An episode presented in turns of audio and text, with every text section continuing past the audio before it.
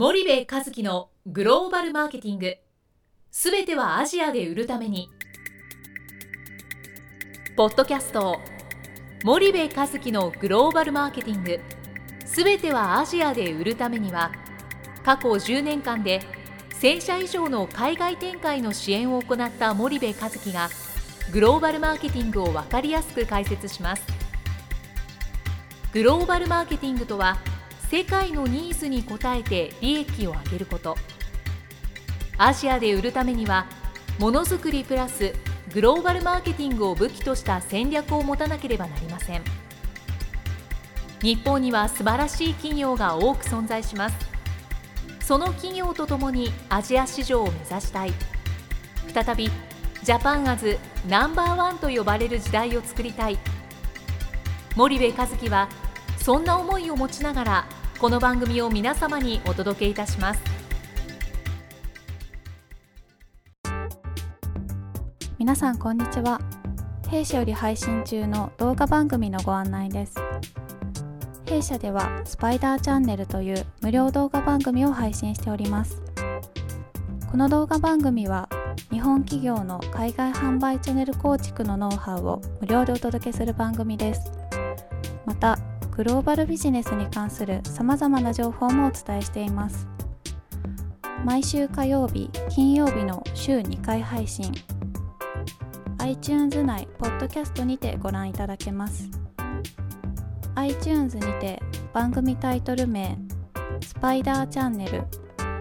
大文字で SPYDERCHANNEL と検索ください。自動で最新動画がお手元に届く購読手続きが行えます。ぜひご覧ください。皆さんこんにちは。ナビゲーターの小林真彩です。皆さんこんにちは。森部和樹です。はい。森部さん本日のポッドキャストの内容なんですけども、はい。えー前回に引き続き、はい。えー日本企業にとってのうん。グローバル人材うん。の定義とはうん。どうあるべきなのか、うんまあ、それについてちょっとお話しいただいたんですけども、まあ、前回そうですね、前回ちらっとそれはダイバーシティではないかはいということをおっしゃってたんですけども、まあ、その続きについてお話いただけますでしなょうか？るほどなるほど。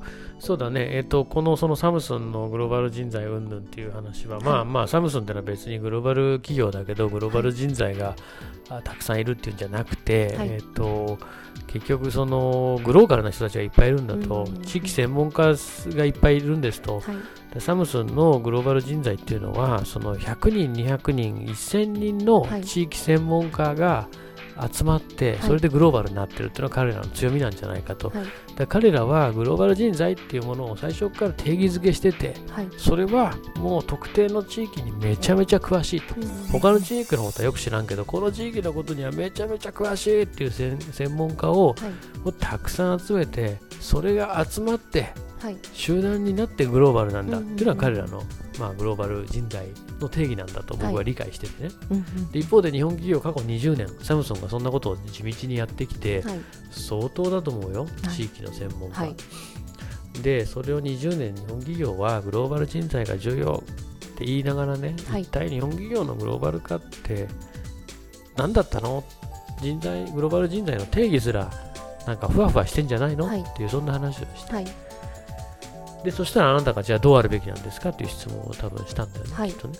でそれは一つダイバーシティで、はい。なんかねその難しいんだけど、はい。グローバル人材って英語が喋る人がグローバル人材なのかはい。MBA 持ってる人がグローバル人材なのか、うんうんうん。あの留学経験者なのかって、はい。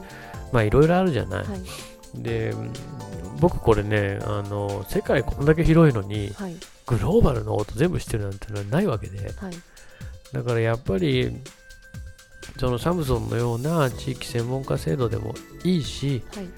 えっ、となんだろう別の形でもいいし、はい。ただ一つ日本企業がやっぱり根底としてあるのはダイバーシティ、まあ、多様性をどれだけ受け入れられるかっていうことがすごく重要で、はい。日本企業ってほら人と違ったものを毛嫌いするでしょ、はい。その自分と違ったものを毛嫌いする、うんうんこれをやっぱりなくしていかないと僕はグローバル人材集まらないと思うんだよね、だから例えばさうちのあのあの僕の妻はね、はい。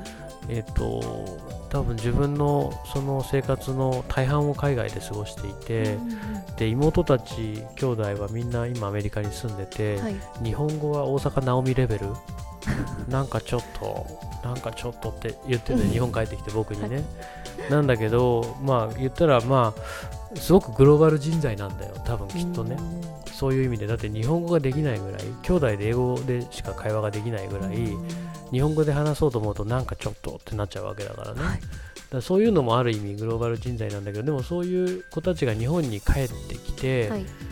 えっと日本の企業で仕事をするっていうことになかなかなっていかない。はい。それってやっぱりもう変ジャパすぎちゃって受け入れられないんだよね。変ジャパっていうのは変なジャパニーズの象徴なんだけど、帰国子女の、えっと大半はねどっかでね分かれ道があってはい。変ジャパになっちゃうともうその国で過ごすしかないんだよ。例えばスペインにあのの帰国子女でもう10年とか15年とかいるとはい。もう日本帰ってきてもノリがスペインだからあもう毛嫌いされちゃって変ジャパ扱いだから、ーはい。もう僕はあのスペインの世界で生きていくと。はい。アメリカもそうだよね。はい。でも56年ぐらいだとうん。まだ日本人だから僕は戻ってこれたけどでもそうじゃない人もいてはい。帰国子女も多分感じてると思うんだよね。多様性の受け入れが日本企業ってなかなかできないはい。でそうなってくると外国人なんてもっともっと感じてて。はい。あの今ほらえっとやってるじゃない？外国人の労働者の受け入れのガチャガチャ。そうですね。今増正解でね。えてるので。うん。はい。であのそういう意味でも外国人なんかもっとやっぱりその日本の,、はい。その単一民族の、ね、中でのその受け入れのあれがあの大変だっていうのがね、はい。多分あって、はい。この辺を変えていくことが僕は多分日本企業にはすごく必要で、あのまあ、島国だからしょうがないのかもしれないけどやっぱり自分と違うものを認めるっていうことをはい。一つの定義にしていく必要があるんじゃないかなと思っていて、あのそれをしないと多分地域の専門家すら育たないと思うんだよね。うん。だからあ時間オーバーしちゃった？大丈夫？あはい。もうそろそろだね。ね。うん、だからなんかそこなんじゃないかなと思って、うん。本当の意味で日本企業はダイバーシティから最も遠い国だと思うから、あうん。遠い国っていうか遠い国だし遠い企業だと思うから、あ本当にそれを率先してね、うん。進めることがはい。つまりは僕はそのグローバル人材の育成につながるし、女性のねその社会的地位の向上、まあ、これもダイバーシティじゃない多様性。でこれすら遅れてるのにん。外国人なんかますますだよね,、ねグローバル人材になればなるほど、向こうの国とか向こうの人に近くなっていくわけだから、向こうの国や向こうの人の理解度が深くなっていく、はい。自分から遠くなっていくわけですよ、うん。日本からね、はい。だからそういうものをやっぱり受け入れるっていうことに、はい。えーもう尽きるんじゃないかなと思うんですよね。なるほど森部さんありがとうございます。はい、じゃあお時間やってまいりましたので本日のポッドキャストはここまでにいたします、はい。リスナーの皆様ありがとうございました、はい、ありがとうございました。本日のポッドキャストはいかがでしたか？番組では森部和樹への質問をお待ちしております。ご質問は podcast アットマーク spydergrp.com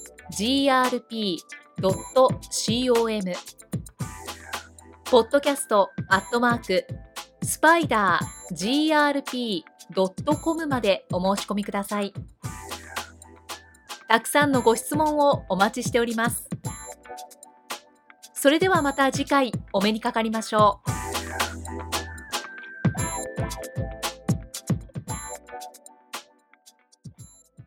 森部和樹のグローバルマーケティング。